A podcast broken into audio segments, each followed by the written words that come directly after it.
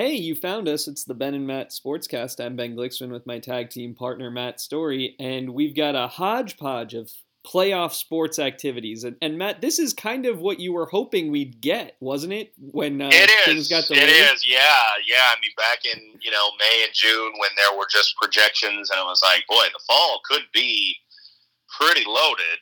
And and yeah, it's turned out to be. I mean, we've got football uh, going on, maybe not exactly as scheduled, but close. Um, I mean, a little different than certainly how it was originally supposed to be with college ball, especially. Um, but you know, games on every Saturday, games on Sunday. Uh, plus, you know, yeah, Stanley Cup playoffs, NBA playoffs, baseball and its playoffs, U.S. Open golf, Masters golf. Uh, you know, for someone like me who likes them all, yeah, this ain't bad. Let's start with the the recently finished NBA playoffs. LeBron James, third different team that he's led to a championship, uh, MVP of the finals again. hmm I, what do you say, borderline Hall of Famer at this point? I would think so. Yeah, I think he's made a pretty good case. Like yeah, he's yeah. he's Um, probably in, I would think. He's probably safely in, yeah, yeah. I mean, uh, you know, if it was the baseball Hall of Fame, you'd say who knows because you know you can you can be a true all time great in the baseball Hall of Fame and not get in for other reasons. Um, but uh, yeah, I mean, you know, uh, an impressive uh, climb for them, and you know, one thing I was I was watching some of the you know aftermath and. We've kind of talked about this in basketball. It's like usually a, a team before they win a championship, they got to experience some major heartbreak. And this team kind of skipped that step. They went from, you know, not making the playoffs last year, having a lottery pick to, you know, they traded for Anthony Davis and they won the title. Uh, that, that doesn't happen that much in the NBA, but, you know, this was a year that I guess it was set up for somebody probably to win, uh, unless it was Milwaukee, I suppose, you know, uh, you know, with, with a new core, whether it was the Clippers, the Lakers, um, the Raptors. If they had won again, they would have you know done it without Kawhi Leonard. Um, you know, and and the Lakers were the team that emerged, I guess. Yeah, I mean, I think that's an interesting point. I hadn't really thought about it because you just think about, well, LeBron should Right. always be there. Right, right, and and it kind of caught me by surprise too. Because I mean, I was watching some, and somebody said something about you know they missed the playoffs the last six years. I'm like, yeah, that's true. Um, and yeah, I mean, it's it's LeBron. It's that that cult of personality that is LeBron. That um, you know, and, and I I don't much uh, listen or read this guy anymore, but I used to back in the day. And I remember Bill Simmons made this point when I think before the Heat dis- decision that you know maybe LeBron's uh, destiny could be you know the first kind of like individual uh, dynasty that you know he could go multiple places and win championships and by God that's exactly what he's done. Yeah, this is uh, the third different team he's won with. Uh, he's been to the finals every year but one in the Yeah. last uh, Yeah, decade. yeah, So yeah. I, I PTI Kornheiser had the stat. There've been 57 NBA Finals games played over the last 10 years, and LeBron's been in 51 of them. That's pretty impressive. yeah, that's uh, that's pretty good. He's Yeah, I saw Yeah. he's never missed a po- postseason game in his career. which is really amazing too. I didn't, you know, I I never really paid attention to that. I, I mean, I, I kind of, I guess I knew it without knowing it. Um, you know, because he'd never been hurt for the playoffs, but you know, to never even miss one game is pretty remarkable. Um, and and you know, been remarkably durable through his career, and that's why last year was so unusual because it was really the first time he missed extended time with an injury in you know 16 years at that point. Um, and this year, you know, I think he played 67 of their 71 regular season games and every playoff game, and uh, you know, yeah, just just another another great year, another feather in the cap for a, a guy who, you know, he's he's at the very least he's in the conversation for the greatest ever, and you can have your opinion on whether he is or isn't. But once you enter that conversation, that's pretty good territory, and he's he's entered that. Absolutely true. Um. Anthony Little, uh, Davis trade totally worthwhile, even if he leaves. Hundred percent, Hundred percent, and I, and I don't think he's going to. no. Um, you know, but yeah, I mean, it, it certainly was. Uh, you know, it'll be interesting to see what the Pelicans develop into with, you know, Lonzo Ball and Brandon Ingram and Josh Hart, and if they, you know, can can develop into something around that core. Obviously, with Zion as well.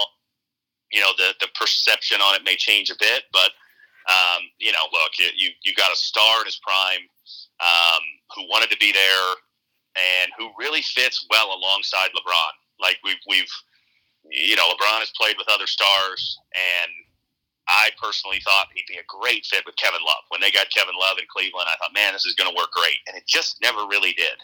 Um, They got Anthony Davis they got seems their to one be just title. the right fit. They won a Love. title. Oh yeah, they wanted to. You know, I mean, they, Part they of it won a title. Love was- four finals. Love was never hundred percent right. He wasn't. He Yeah. wasn't. Love just didn't seem to feel comfortable in that, you know, in that role. He he he kind of became a little bit more marginalized. Now, Love's a different type of player than Anthony Davis. Admittedly, I mean, Anthony Davis is really good defensively. Um, he can. He's a better inside scorer than Kevin Love, and can score on the outside. You know, I mean, Love just kind of became, um, you know, a, a very well paid, um, you know, shooter basically. Uh, he didn't really bring a whole lot more to the table on that team. Um, and he was also kind of the whipping boy, you know, on, you know, publicly at least, you know, from the media and whatnot. That whenever something went wrong, it was, oh, they got to get rid of Kevin Love.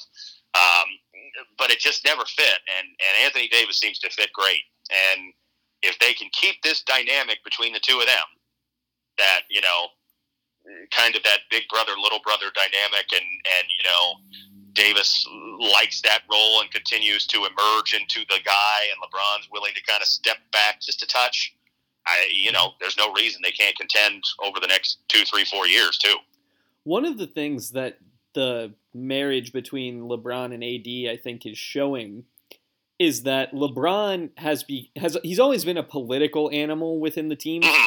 but he's become incredible at working the working the media and getting everyone on board to his narrative. I mean, he was Yeah. saying, "Well, AD is going to be the MVP this year." That was the whole True. that was the True. whole talk before the season.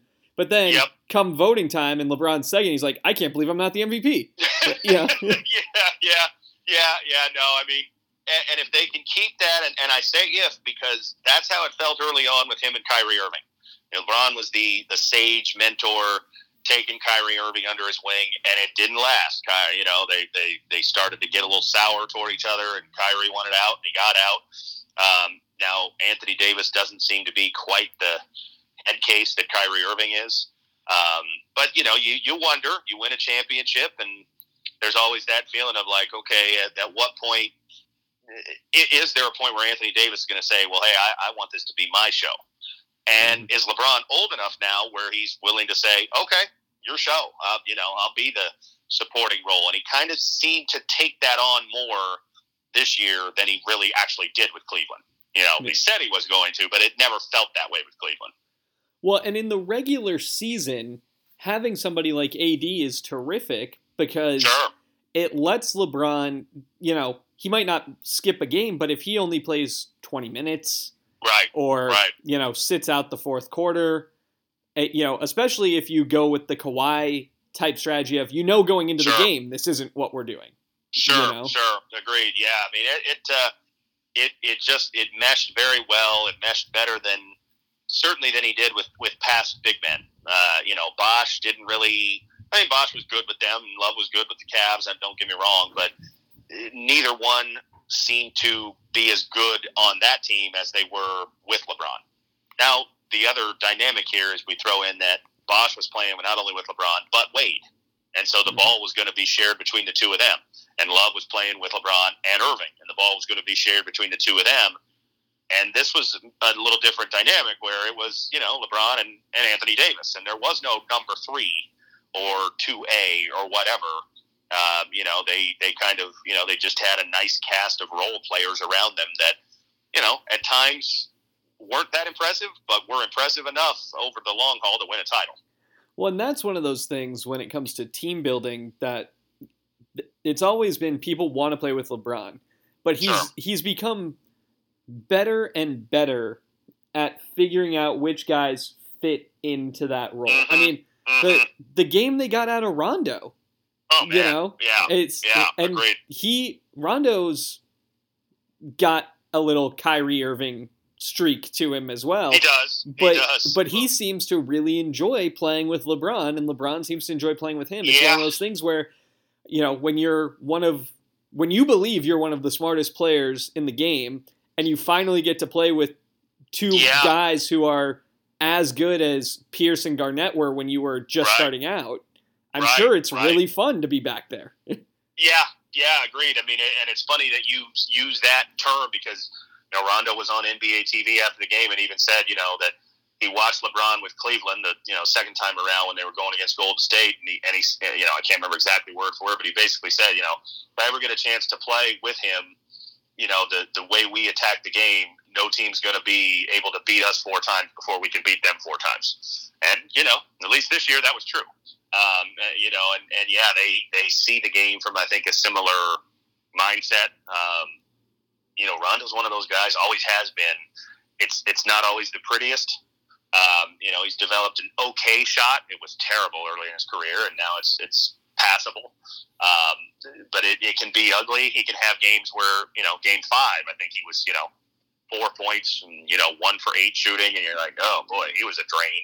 And then game six, he comes out, makes his first six shots, a couple threes, and you know he was huge in them. You know, basically pulling away and putting that game away in the second quarter. So, yeah, they, they found the right guys, and um, a little a little. You know, I know he, he missed the shot that could have won the title in Game Five, but how about the career of Danny Green?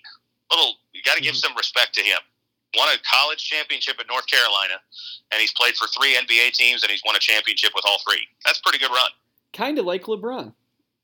Yes, yes, yes. I mean, you know, and and you know, okay, he wasn't LeBron, but he was a full time starter for all three of those teams. He started every playoff game for the Spurs in 2014, every playoff game for the Raptors last year, and every playoff game for the Lakers this year. So it wasn't like he was, you know, the 12th man on the bench. Like he was, he was a legitimate player on all three of those teams. Yeah, it's uh, it's a heck of a career for him. For a guy who was who was a second round pick and was was basically, you know, cast aside after you know a couple years. I mean, he was he was you know getting you know D League contracts and and you know veteran tryouts, and then he, he latched on with the Spurs finally, and uh, you know ended up being an integral part of their team for several years, and now you know back to back years. First year with the new team, he wins the title. It's it's a heck of a career for him. It is when you. I mean, when you think back to that 09 Carolina team, and they had. I mean, it was Wayne Ellington, Ty Lawson, Tyler Hansbrough, Danny Green, far and away the most accomplished pro, which you would not have expected. No, absolutely not. I mean, Um, Ty Lawson's known for being banned from China for getting a lap dance or something like that. Hmm. uh, you know, Hansbrough kind of washed out early. Ellington's a, a journeyman. Danny Green, pretty good player. yeah, I mean that that's the thing. When you look back at that team, it's like Ty Lawson's fire burned brightly, but It did. quickly It did. He, in the he NBA. had he had a short run there with the Nuggets, but you thought, boy, this guy's going to be an elite point guard. It just never quite got there. Nice run, but it never it never materialized. And then he was out of the league, and I mean, Ellington's kind of come and gone. I don't know. Hansbrough's been out of the league several years, I think now, hasn't he? I believe that's true. It's it's been a bit. So yeah, I mean, for a you know, but hey, uh, you, you can't beat a career where you know your college and your three professional teams, you've won a championship with all four. Pretty good run. Yeah, Tyler Hansbrough is uh, playing in China, Okay. and he okay. has been in China for a while. In 2017, he was with the Fort Wayne Mad Ants. Wow. Uh, his last NBA run was 15-16 season with the Hornets. Tyler Hansbrough was a guy who was born like 15 to 20 years too late. He would have been probably a solid mid 90s NBA player. hmm But as as big men became more and more like you got to go out on the wing, you got to be able to shoot. That wasn't his game. Yeah, a consensus College Player of the Year, Yeah. three-time Yeah. first-team All-American, NCAA champion, ACC Player of the Year. Was he a lottery pick? I mean, I think he was a first round pick at least. Yeah, with the uh, with the Pacers, right? Pacers. That's what I thought. Yeah, yeah, yeah. I mean, the, the game evolved away from a guy like Tyler Hansbrough. Uh, like you could see. I mean, I'm not saying he would have been an all star, but you know, if he had been a, a mid '90s guy back in the you know in the days where big men played inside exclusively, he could have been at least a, a you know decent reserve big man, maybe a starter for a certain team. Uh, you know, it's just not that way right now. But I think the NBA very very successful post pandemic return. Certainly was, yeah, yeah, definitely. Um, you know, and, and good to see that they were able to finish. And just like we talked about with the NHL a couple weeks ago, um, you know, they they had what 75, 80 percent of the season in the can when they had to put put it on pause, and and uh, you know, a great job by both leagues to find a way to make it work. Did it slightly differently, um, but you know, found a way to come back. Didn't didn't give up on it, and we've got champions at the end that you know both both certainly earned it. Absolutely, and uh, baseball is uh, closing in. They're circling Yeah. a, a playoff Yeah. finish and a World Series. About two weeks, we should have a, a World Series champ too. I think thereabouts. Uh, perhaps as soon as today, we'll have one of the participants in the World Series. Although it's uh, they're down early, I see, but we're we're getting close to the finish line there too. Yeah, I you know the the Rays are up three one the in the series. The Astros are up three one early Yeah. in this one. But Yeah, if the Astros make the World Series, that's going to be very disappointing. man, I know. Especially if they come back from 3-0 down. yeah, My God, that would be the the the ultimate like slap in the face to karma, wouldn't it? And they're down 3-0, and the Rays are catching every ball and making every play, and Altuve's making throwing errors, and yeah, if they come back, it would really be a, a shot below the belt. Altuve with uh, Steve Sax disease, and I saw that uh, I think it was ESPN. Someone went out and found Steve Sax to, to comment on it. I didn't see that. Yeah, He's. Uh, I wonder if Steve Sax likes the fact he's still relevant for that or not. Yeah. Well, the the thing I didn't realize because this was, you know, I just wasn't paying that close of attention. It's a little before my cognizant Yeah. memory of baseball, Me but too. Yeah. he he was an all star before. Then he had the yips. Then he came back and became an all star again. Did he really? See, Yeah. that's I, I didn't know that either. Honestly, yeah. I mean, you Because that I name is associated with like oh mental and and he went mental and and that ruined his career. But I guess that wasn't true.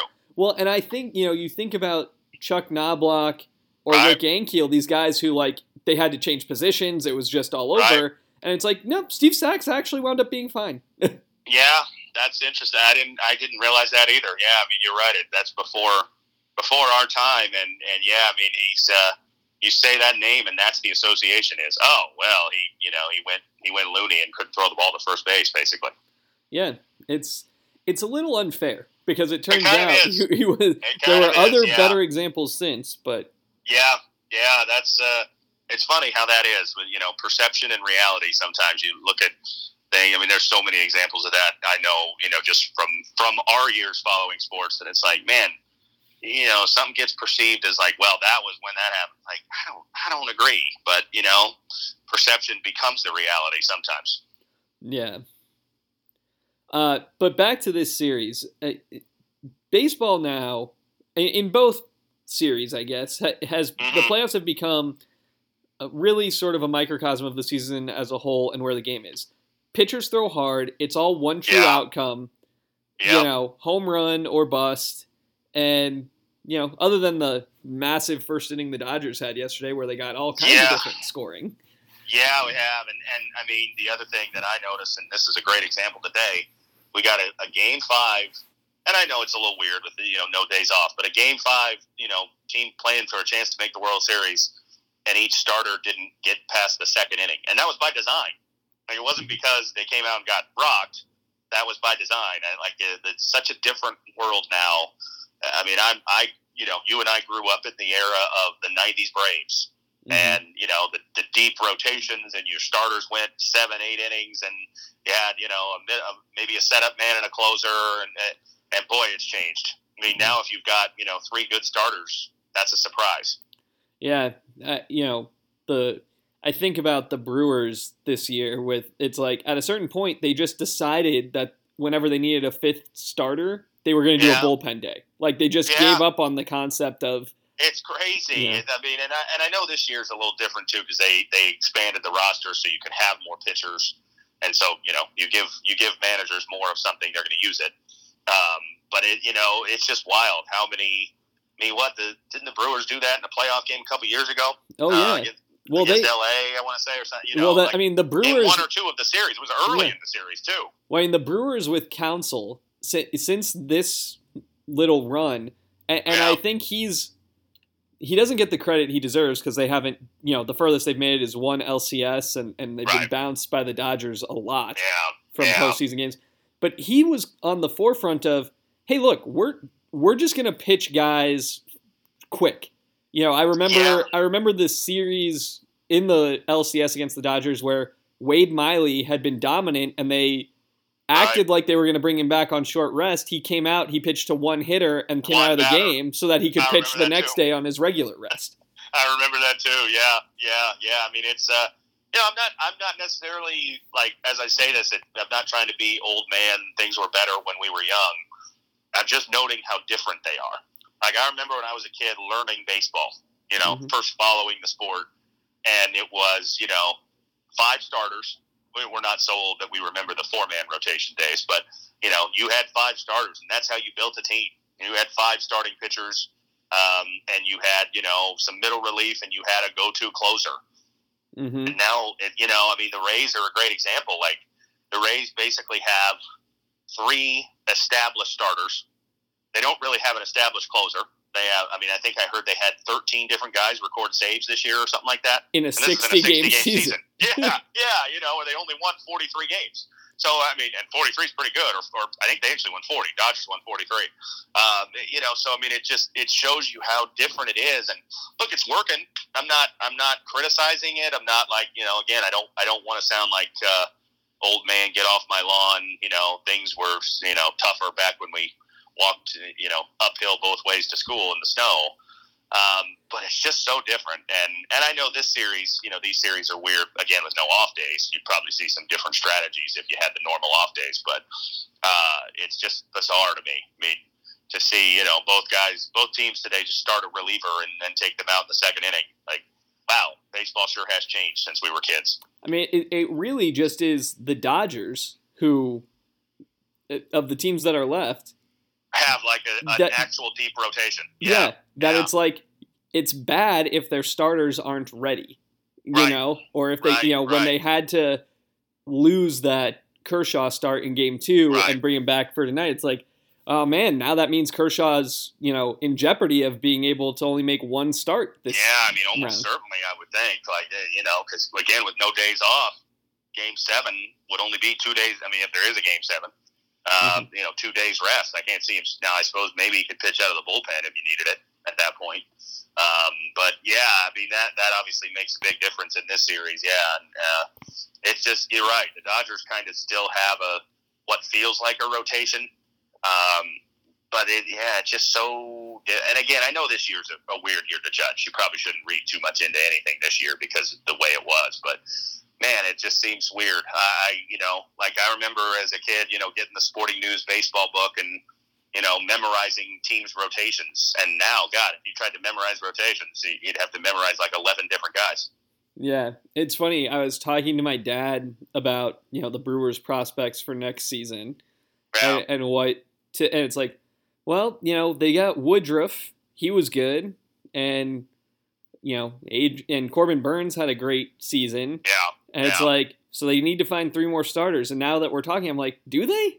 Or do, or do they? they need to find yeah. one more starter and then just yeah, just just piece it together. I mean, it's it's uh it's kind of become like college baseball. When I you know when I worked for ASU and you know yeah you had like two, two if you could have two really good starters then you just pieced it together. The difference, of course, with college baseball is you know you played sometimes three games in a week, sometimes five if you played midweek games, but you didn't play six or seven games a week. And uh, but that you know it's just become the way it is. I, I guess it's the natural evolution of you know pitchers pitch counts certainly not being what they used to be, um, and young pitchers being protected more and more. You know, babied into. eh, I mean, babied sounds negative, but I think it's kind of true. Uh, you know, very rarely does a young pitcher come up and just you know start throwing hundred pitches a game. It just you don't see that much. They're if they're starters at all, they're they're thrown out there for maybe three or four innings and and then taken out. Um, and of course, that's why the win stat has become so irrelevant yeah. because you know you, you got like the Braves had you know that guy Anderson pitched really well. They took him out after four innings. He doesn't get the win. Like you know it, it, that's bizarre, but it's just the way it is, I guess. Yeah, well, it's funny. Your your comment is well taken about how these guys just don't stay as starters. You know, it used to be you got moved to the bullpen when you weren't that valuable. Right. Right. And now it's like, no, no, no. We we want a guy who can throw two or three innings yes. to be in the bullpen. of the hardest stuff, and, and yeah, yeah. I mean, it's just it is uh, the value on starters. I mean, we we had this conversation of, of you know a month or so ago about like future Hall of Fame potential for pitchers, and you know who the you know, and I and I was thinking about it last night as I watched the Astros and Rays, and you know, there's some there's some older guys in the league, Kershaw, Scherzer, you know, Verlander, that are like, okay, they're they're probably going to be in the Hall of Fame, and then you know we talked about Greinke and Jon Lester, but like of young pitchers, pitchers who maybe been in the league, you know, five, six, seven years, I can't really think of any that at this point you feel like, well, they're on a Hall of Fame trajectory. Too early to say they'd be there for sure, but I can't think of any. Now I may be missing somebody. I mean, I guess it, you know it just yeah. Is it Gerrit Cole? Maybe, maybe or is Gerrit he, Cole, or is maybe. he too? But is he in the older group? I mean, he's already signed his big contract. He has, he has. I mean, it, it's it, that's a tough one, I suppose, because if you're too young, you know, saying, well, they're on a Hall of Fame path is, is you know foolish if you've been in the league for one or two years. But like, you know, I, I think it's fair to say that for Kershaw, for Verlander, for Greinke, for Lester, their primes are over. Like, Oh they're yeah, still good. They're still good pitchers, but they're not what they were. They're they're guys that now you know, like, well, they're Hall of Famers. They can still get it done, but they're not what they you know were in their in their prime. Like, who's the pitcher or pitchers in their prime right now that you'd say that guy's headed for the Hall of Fame? I don't I don't know that there's any because it just we do so much different stuff. These young guys and and they you know the best sometimes like you just said sometimes the best pitchers they pitch out of the bullpen because we've we've sort of devalued the you know the first five innings and put the biggest value on six through nine.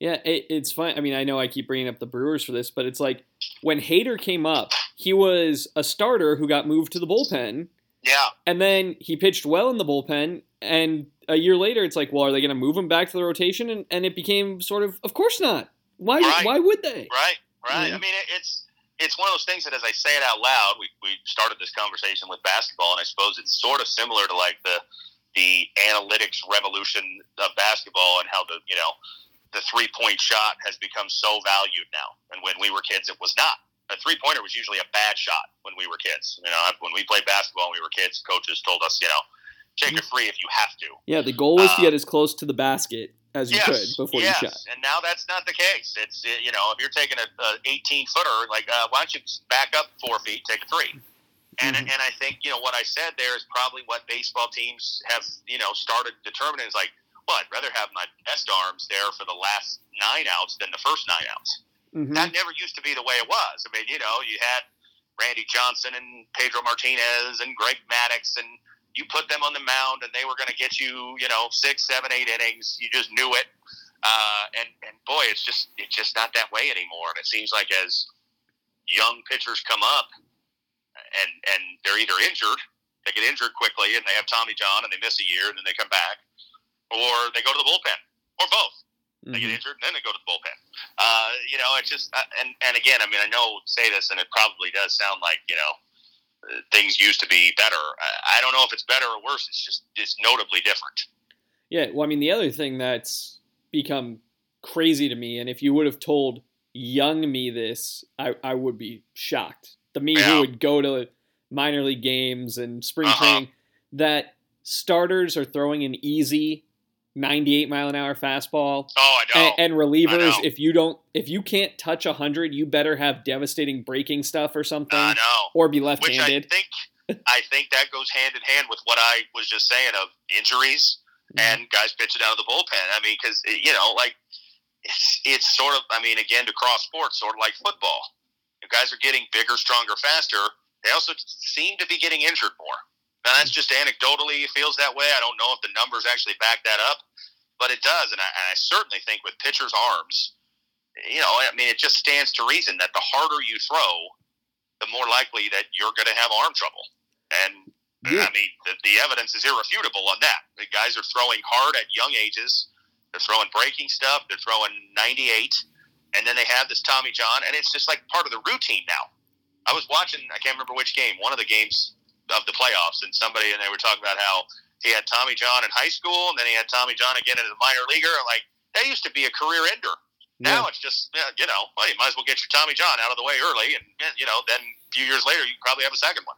Yeah, well, it be, it's become now sort of the the first one is a gimme, and yeah, and it's yeah. you know I think about like for the A's, AJ Puk the you know mm-hmm. this mm-hmm. year he had his second or maybe third season-ending arm surgery yeah. in spring training, and it's yeah. like, well, most guys, if you have two, that's it, you don't come back. And with right, this, it's like, right. oh well, yeah, he'll be ready for next spring, and yeah, presumably yeah, he'll be I mean, throwing just as hard. Exactly. that seems to be the the you know the way it is now. I mean, and and I you know like I said, I go back you know to when I was you know high school and I was following baseball prospects, and man, if a guy had you know an arm injury and Tommy John was even discussed, it was like, well, boy, that's going to really, you know, set back his career. He's facing an uphill battle to even make it. Now it's it's just like you know part of the growing up process. Have your Tommy John, do your rehab, come back, and you throw just as hard as you used to, maybe Yeah. harder.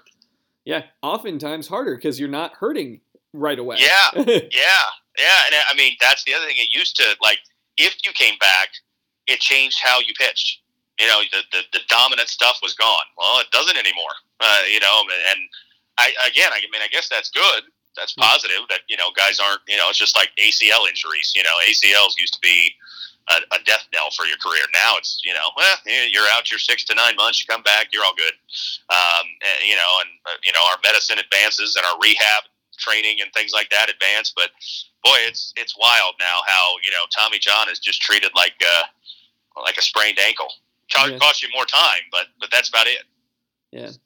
Well, I, to me, one of the things that's interesting on this idea about how hard pitchers throw and things, I, I, and the the one example that sticks in my head is Brad Penny in an All Star game was hitting hundred, and he Mhm, didn't hit hundred, mhm. and they asked him, you know, what happened. He's like, well, I knew I was only pitching one inning, so what's the difference? Well, yeah, Yeah. yeah, yeah. And it's almost true. like teams took that and said, well, we'd rather you throw as hard as you can for three innings Mhm. twice a week than, you know, go for six innings every fifth day.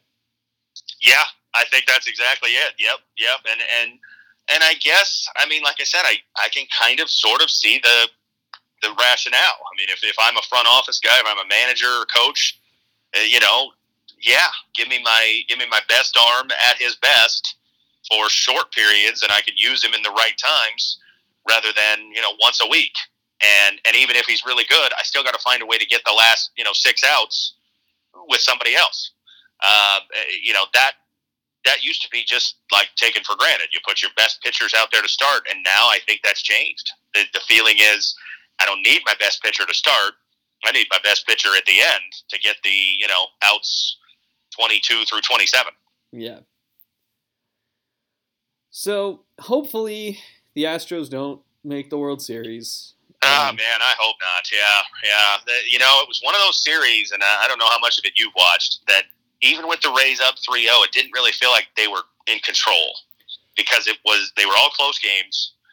It was the You know, Astros and- beating themselves. It felt like. Yeah, in a way, and and like the Rays making these great defensive plays, which is you know it's great. They count, and the wins count, but it, it didn't feel like you know oh man they're dominating this series. They got this in the bag. Um, it- you know, all three of those games could have gone the other way. They didn't, but yeah, it, it's certainly a series that I don't. I mean, at three one, I don't feel like you know. Well, they just got to win one more. It'll be fine. Like, eh, I don't know. Uh, it's now. I mean, the the only time a team's ever done that was the Red Sox, and that was a series that after the first three games, it felt like, wow, this is totally lopsided. I remember. I remember you and I watching Game Three because we were we were freshmen that year. Game Three was a beatdown by the Yankees, and you know this series is over. So, I mean, as I say that, I guess it doesn't really matter. But this is one that felt like, yeah, it could go the other way. Plus, no home field. That makes a huge difference. Every game's in the same place. Like, there's there's no momentum turner. Like, oh, they're gonna go back to Tampa. They'll be fine then. Yeah. I I remember that that was our freshman year because you were journaling for Cool D, Don Yes, Godfrey's was. class, That's and right. you kept That's track right. of Yes. that entire Yes. series. that was a great series. I mean, I you know, I'm not a Red Sox fan necessarily, uh, you know, uh, but man, I remember the electricity of you know watching that game four. When you know they had stolen base, Dave Roberts, and and they won, and then Game Five went extra innings. Like, boy, can they really do this? Like, no, they're not really going to do this, and and they just kept on going. Um, but I mean, you know, we saw in basketball this year that you know three one deficits didn't seem as insurmountable. And I think this is the same. Like when you're not, you know, not, not that Tampa's got the greatest home field advantage, but there's something if, if this was the normal, you know, two three two, and you felt like, well, Tampa's got game six and seven at home, the crowd will be raucous, they'll they'll they'll win those. It doesn't feel that way when you're at a neutral site. Yeah, well, and their site has no fans. None. Right. Yeah. yeah. So I mean, it's it's uh, it feels like I mean, I was rooting for the Lakers in the finals, and then the Heat won Game Five you know, you're thinking, boy, this would feel a whole lot different in a normal finals if you thought, well, the Lakers got game seven at home if they have to. You, you know, you'd really be able to rely on that. Like at a neutral site with no fans, you're like, well, momentum can shift real quick. Yeah. Um, and then in the other series, you know, the Dodgers scored a whole bunch of runs across two yeah. innings. Yeah, yeah, yeah. The, what the ninth of uh, the ninth of game the first. two, and then the first the first three of yesterday. They uh, what total twenty or twenty runs or something like that. Yeah, yeah, they can they can bottle that up and keep it going. Great. Uh, yeah, it was it was a good first inning. They needed it. Uh, you know, they, they finally oh uh, you know got their slumbering bats alive, and uh, we'll see if they can keep it up today. Yeah.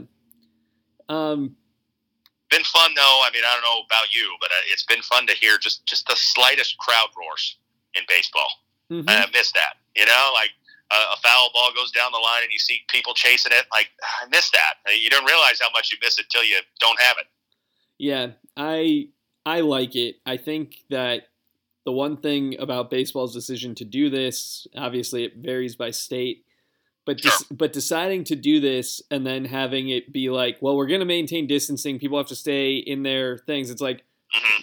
but not during batting practice or not during a foul, if a foul right. ball goes in the stands. It's like, okay, well, then just don't make the rule. If you just know. don't, eh, yeah, agreed, agreed, yeah. Similar I, to I, the, I uh, you know, to all the other things that ha- it's yeah. like, look, if we're not going to enforce it, we just shouldn't have the rule. It's just don't do it. Yeah, exactly. Yeah, yeah. I mean, I've, I've noticed that in some of these college football games too. That at the start of the game, you know, they'll show the overhead shot. Like, okay, you know, and then by the end, uh, the people up top have come down to the bottom and they've got better seats.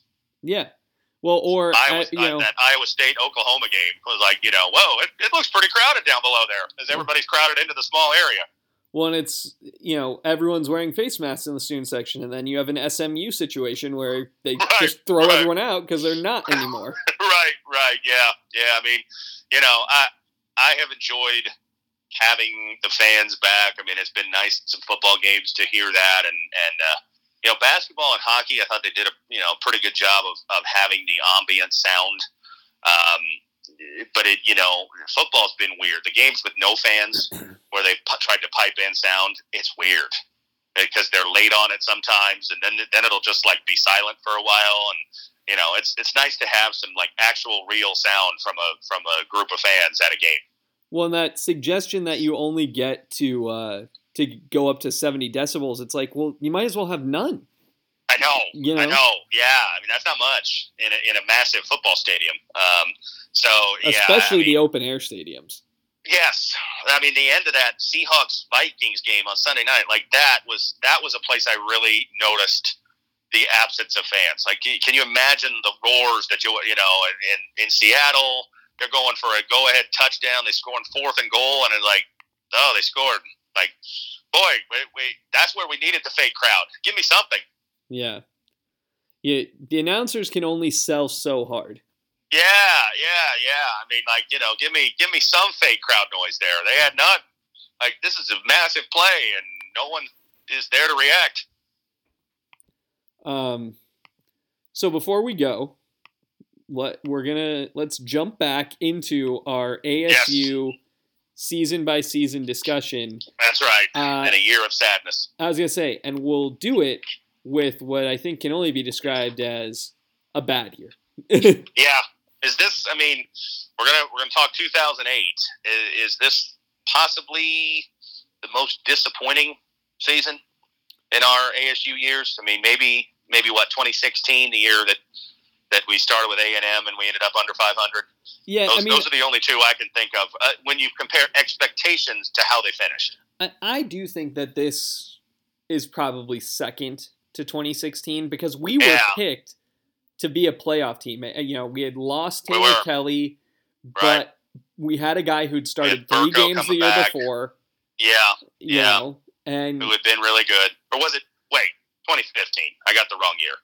It was 15 because 13 we won the South, 14 we we won 10 games, and we, we had a chance to win the South till the last game of the year.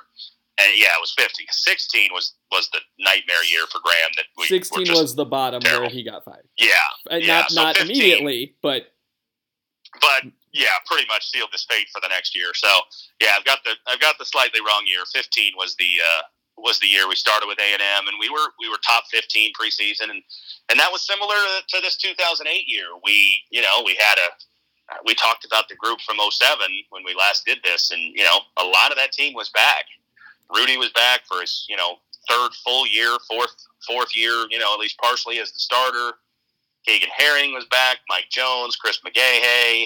Um, you, you thought, you know, this team, you know, they won 10 games and, and you got a lot back and should be really good. And it started out good and it didn't carry on after the first two games. Yes, unfortunately, it, it started out good in a year where that you know that had to happen. Like there was no, Yeah. you know, they're playing a, a- NAU. Right. That's a We thirty number 15 in the country Yeah. at the preseason. So, a thirty to thirteen win. But am I right that that game was closer than it should have been at the half? It was a rather unimpressive win, I recall. Uh, we were up twenty-seven nothing at the half, so I mean, it was it was a game that uh, we didn't struggle to win or anything. But I remember it being rather underwhelming, and the reason I remember that is we we played Stanford week two, and Stanford had Harbaugh at the time, and and they were kind of building something. You know, they 07 was the year that they'd beaten USC ended their, you know, that, that game where they were massive underdogs, and it felt like this team has something. And I remember it was like a popular upset pick that week. You know, the the national, you know, media was, well, watch out for Stanford and ASU, and and it felt like, yeah, they, they might be onto something. And But- then we beat it. We beat Stanford soundly, yeah. and I remember leaving that game and thinking, hmm, all right, we got ourselves a pretty good team here. And that was the last time I thought that way after a game. Yeah, because week three, we're hanging out at home. Yeah. UNLV, not a particularly good UNLV team. not a good UNLV team at all. No. And the next weekend, and we got to put this in the right context, seven days later, we were playing preseason number one Georgia at home, who had survived. I remember they played, I believe, South Carolina on the SEC you know, afternoon game. Barely beat them, but they'd won. Mhm. And we were all set. College game day was coming, and we were going to be the marquee. We were ABC prime time the next week, which we still were. Um, and it was going to be a massive game. It was going to be one of those many, many, many ASU litmus test games. This we're going to find out how good this program is. Once we And boy, uh, dispatched, we were caught looking yeah. ahead. once we dispatched with the poor running rebels. Yeah, Uh, yeah, which was going to be easy. yeah. no problems. And it started out kind of that way. You know, we, we weren't playing great, but we were up 13-3 or 13-10 at the half Mhm. in an ugly half. I remember, you know, we had not played well, but we had the lead. Then we scored, I think, you know, on the on the first possession of the third quarter. Yeah, big Like, Kyle right. Williams touchdown. Yeah, and and I remember thinking, all right, you know, it's one of those games you kind of sleepwalk through it. You know, 20 to you- 10. You're looking ahead to next week, but we're going to pull away.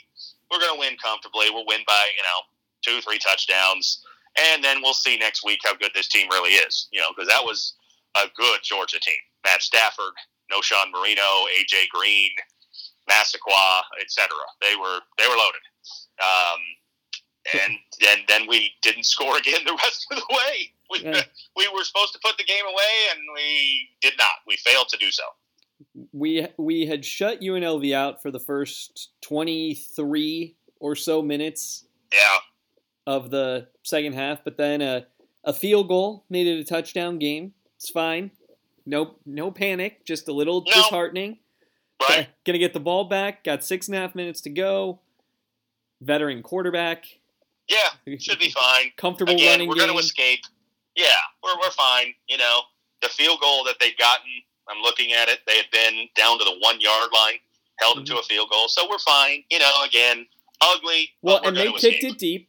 You know, there was six and a half minutes. It wasn't like yeah. we, you know, we had the ball. We had a chance to yeah. just ice the game. Yeah. But no, alas. But we don't. Third, and, uh, so we get a first down on that drive, and then we get on third and nine. We throw for six yards. We punt to the 26, but still, three minutes to go. They've scored one touchdown the whole game. You know, we'll find a way. And mhm. we did not.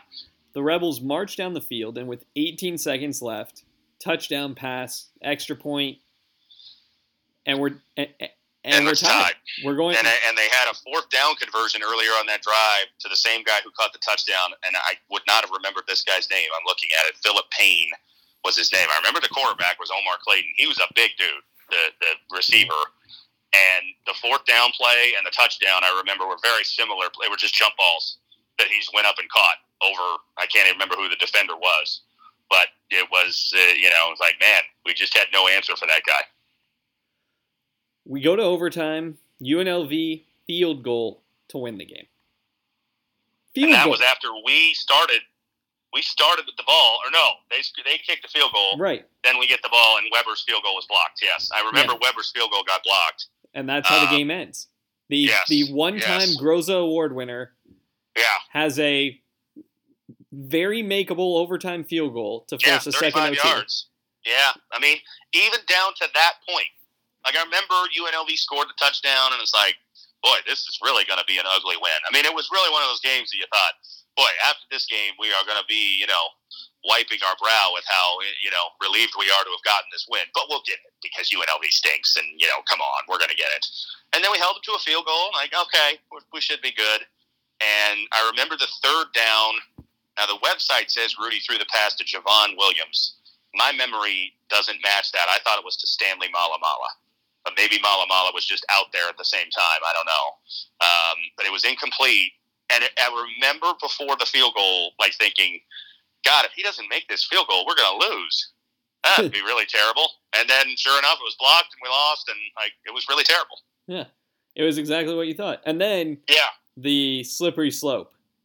Oh yeah. God, I don't know if slippery slope even does it justice. it was a, it was a, just a straight downhill slope. So then Georgia comes to town, beats us soundly, 27-10. Yeah. Not even close. In a game that could have been worse. Yeah. Could have been worse. Never, I mean, I, never I felt like we had a chance. No, no. I mean, it, it, I think I think they were up. weren't they up like twenty-one three or something at the half? Yeah. And then they just kind of put it on cruise control in the second half. Like it was, yeah, twenty-one three. That was Knowshon Moreno's famous dive over the goal line that was like his go-to draft highlight. The I was going to say highlight played multiple times. Saw that eight thousand times the next April when he went in the first round. Yeah, um, you know, and and I mean, look, that Georgia team was was good. They didn't end up meeting the expectations that year. I think they went you know ten and two or something like that. Had a solid year, but didn't didn't win the title like they were supposed to. Um, but they were loaded, and, and yeah, they just kind of put it on cruise control. And from what I recall, just absolutely terrorized Rudy. Uh, I, I mean, from my memory, he got sacked a lot. Yeah. He, uh, yeah, he had uh, minus 17 rushing yards. The, the combination of a good defense and Rudy's steadfast refusal to throw the ball. uh, yeah, yeah. Only four sacks. I thought it was more. Um, but yeah, the uh, the total net rushing yards four for ASU. For Georgia, 176. That pretty much tells the story. Yeah, uh, we also had a fumble in that game. Yeah, and yeah, it was. It was never really a game. No. And and it, you know, looking back, like I remember fooling myself. I, I remember, I think either talking to you or texting with you before the game because by this point, of course, you were you were no longer in Tempe. You were at Harvard. So we weren't there together in person. But I remember texting you or talking to you and saying, I think we're going to win. It was totally foolish just totally fooling myself into believing something that you know uh, we just had one bad game we're going to figure it out and no that team just wasn't very good and, and this was this was the beginning of that exposure yeah and we weren't that good and you know how you know we weren't that good because we we proceeded to go to Cal and lose, yeah.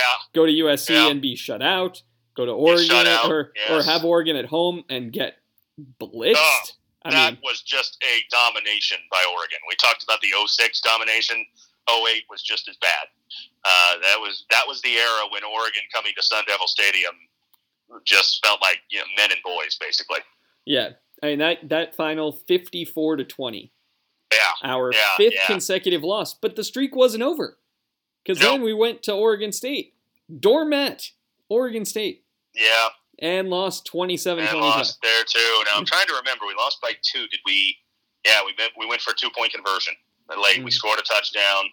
We were down 27-19. Touchdown Mm-hmm. pass to Andrew Pettis. There's a random name for you. Um, and then Rudy was intercepted on the two point conversion with 21 seconds left. That was, I mean, that was a game we were at least competitive. Yeah. Um, uh, you know, but but yeah, I mean the the two before that, yeah, the USC game, I remember that. That was that was another one where like defensively we we hung in with a pretty good team, kind of like Georgia. Like Mhm. you know, if you, if you told us beforehand that 27 points to Georgia, 28 to USC, given the talent that those two teams had, you would have thought, oh, all right, you know, we're at least in the game.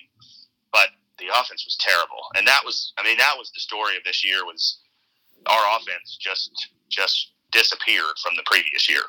Um, the offensive line was a disaster, and it just you know it spread like a virus. Basically, we couldn't we couldn't block for the run game. We couldn't protect Rudy. Rudy, you know, as you said, wasn't a big fan of throwing the ball away, so he got sacked a lot, which meant he got banged up, and it was just you know we were we were infected early on, and it didn't get better. Well, I mean, Rudy's efficiency disappeared. He threw nine picks. Yeah, You know, our, Yeah, our yeah. offense averaged under 310 yards a game. Yeah, yeah. I mean, for a for a team that again, the start of this, we talked about the returning offensive talent from the year before.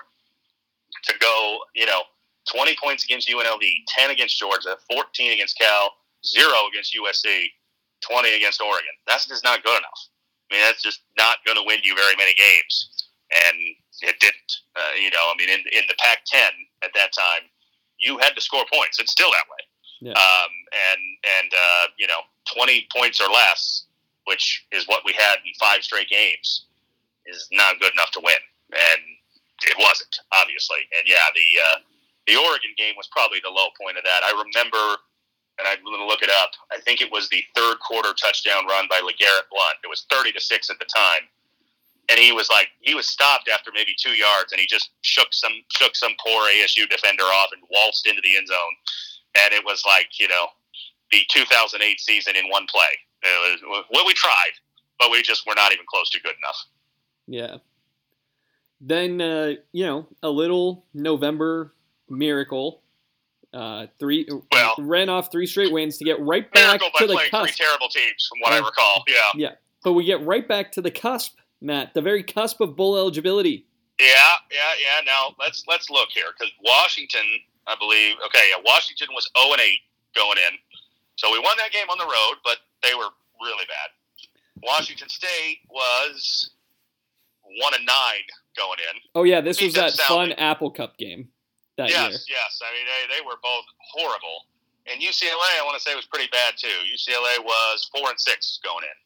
We beat them thirty-four to nine, and we did it, if my memory's right, and it is, without an offensive touchdown. We scored four defensive touchdowns and two field goals. Which is tough to do. It is. It is. I mean, you know, and, and good for our defense. And that was really like when we talk about this season and how disappointing it was. Defensively, we weren't bad. Now, the Oregon game is an exception to that. But, you know, you look at it like, again, 27 points to a Georgia team that had was loaded with future NFL guys. 28 to USC, same thing. Um, you know, 24 to Cal. That was a pretty good Cal team at the time Mhm. shut out Washington State, get you know hold UCLA out of the end zone, and, and four defensive touchdowns. Like it was not a bad defensive team that year, and it was just wasted by a horrifically bad offense. So then we get to the Territorial Cup, which the worst Territorial Cup performance. I, know, I mean, we're, I mean, we're the only 10 contender 7. is 2016, and I know that one was 2016 Yeah. when they didn't throw a pass the entire second half, and they scored touchdowns on every drive. I think like that was pretty pathetic. Although offensively, it was you know we, we hung in there offensively that game. Um, yeah, I mean those those are the two that uh, I would say yeah, uh, just as far as like pathetic effort. Yeah. But yeah, it's it's those two, and there's not a third, and hopefully there won't ever be a third to go in that conversation. It'd be nice if we go the rest of our lives without one like that. Yeah, I mean it's uh, it, you know, ASU we got up 10-7 at the half. We did, we did. You know? Yeah, once again playing good defense. You know, it was ugly, but it was like, wow, we're somehow finding a way. Now I remember our touchdown came because the U of A punter caught the ball on a knee and he was down, and we got the ball inside the 20, and we scored a touchdown on that drive. Um, so, you know, even when we scored a touchdown, it was a result of ugly play from U of A that gave it to us. Yeah, well, the second half got a lot worse. Got out of hand. Yeah, yeah. A uh, a 21 point third quarter, and then an icing on the cake field goal early in the fourth. Yeah. Yeah, Rudy was just terrible. 13 Yeah. for 31, 124 yards. Only one pick, but see that that was that was the thing with Rudy. He didn't throw a lot of picks, but he just gave us nothing that year. Yeah, He just really did. Like it just there was no no life to his game, and and that was a perfect. I I will remember it forever. I know it's kind of immature, but because I was working for ASU and I was in the press box, I got to vote for the Territorial Cup MVP, and I voted for Rudy as an Arizona winner. Um, very proud I did not I know did it. that. Oh yeah, I That's did. Yeah, terrific. yeah. I wrote down Rudy Carpenter as my Arizona winner for the Ben Gu Award. Yeah, yeah. I, I, I still stand by it. He was their MVP. He was terrible. Yeah. Um, and and if he had been even halfway decent, we could have won that game because Arizona didn't play that well. No, our uh, I, here's the problem: is 124 yards rushing Yeah, for or 124 yards passing for Rudy, but our running game did nothing. Keegan Herring 14 rushing, for yeah. 31 was our leading Yeah. rusher.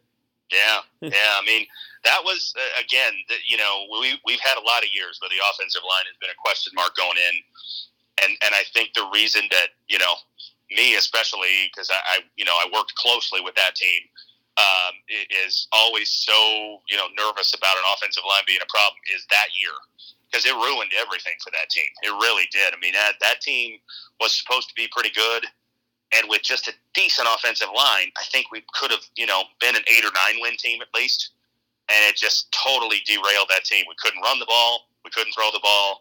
And when you can't do either one of those things, it's hard to score points. Yeah, unless your defense scores four touchdowns, which Which we did once. Yeah. Yeah, yeah. which but, is you know, asking a lot, it's, frankly. It's a hard method to repeat. Yeah, yeah. I mean, it, it takes a, and it takes, quite honestly, a pretty incompetent um, opposite side, which UCLA was. Um, uh, you know, giving you the ball over and over and over again uh, to let you do that. And uh, yeah, I mean, it just um, it was it was an ugly year. It was a disappointing year, and uh, for all the you know positives that we felt about the first year of Dennis Erickson, it erased pretty much all of them. And and you know, I think it's not a you know controversial thing to say that the UNLV game was basically the end of Dennis Erickson. We didn't know it for three and a half more seasons, but it was it. Like he had he had started twelve and three in his first fifteen games, and it was a precipitous slide after that. yeah, it was a uh, it was a harbinger of bad things to come. It was. It was. I mean, you know, the the program's heart was was gone that night, and it never it never came back under him. Even 2011, when we started with a pretty good you know pretty good record, and and we went into November with a golden opportunity to win the first Pac-12 South. Um, you know, it, it all fell apart that November when we lost you know four in a row, and then the bowl game, and uh, you know, yeah, if there's ever a clear you know line of demarcation for a coaching tenure we talked about a few of them with Dirk. When when was the end of Dirk? Eh, There's a few possibilities. With Dennis, I think it's pretty simple. UNLV. That's that's it. That's all you got to say. To anybody who was an ASU fan in 2008 or those years, you say UNLV and people know what you're talking about. Yeah. The next couple years of the recap are going to be rough. So Yeah, yeah. I buckle mean, up. That's why I phrased 08 as one of the most disappointing. Wasn't the worst. Probably the next one's the worst. Um, it, it was certainly, I mean, it was the worst record that we had in, in 09. And considering, and, you know, not to go too deep into it, but we won four games and two of them were against, uh, I think like Idaho State, Louisiana Monroe, or something. Whoever they were, they were, they were, you know, cupcake opponents. Um, 09 was the worst team. 08 was the most disappointing, I would say. Yeah, I think that's a very fair description. Now, 15's a good a good one too, and we can have that conversation when we get to it. But uh, yeah, those those two years were both. You know, we we had come off good years the year before. We started the year with high expectations, and it's. I mean, it is the reason, and I don't like it. But years like that are the reason that ASU fans cringe when the team is ranked preseason, because like, oh god, another one of those high expectations let down. We we've done it too often. Yeah.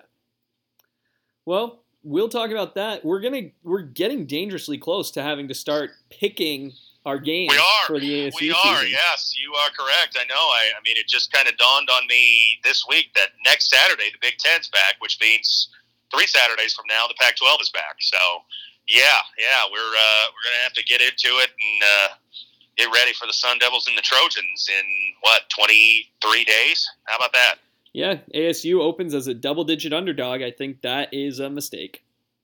I do too, but you know, as I just said, ASU fans, I'm not one, but ASU fans tend to like to play the underdog role. Well, this gives us that chance. Uh, they they don't like to be the the favorite, uh, the hunted.